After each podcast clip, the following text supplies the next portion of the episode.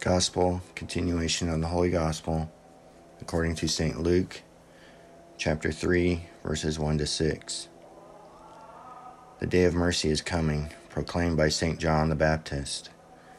Now in the 15th year of the reign of Tiberius Caesar, Pontius Pilate being governor of Judea, and Herod being tetrarch of Galilee, and Philip his brother, tetrarch of Ituria, and the country of Trachonitis, and Lysanias, tetrarch of Abilene, under the high priests, Annas and Caiaphas.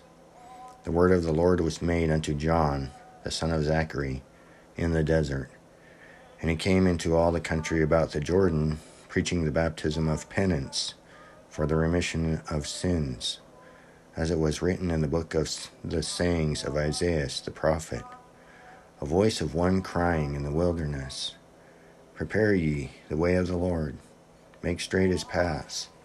Every valley shall be filled, and every mountain and hill shall be brought low, and the crooked shall be made straight, and the rough ways plain, and all flesh shall see the salvation of God.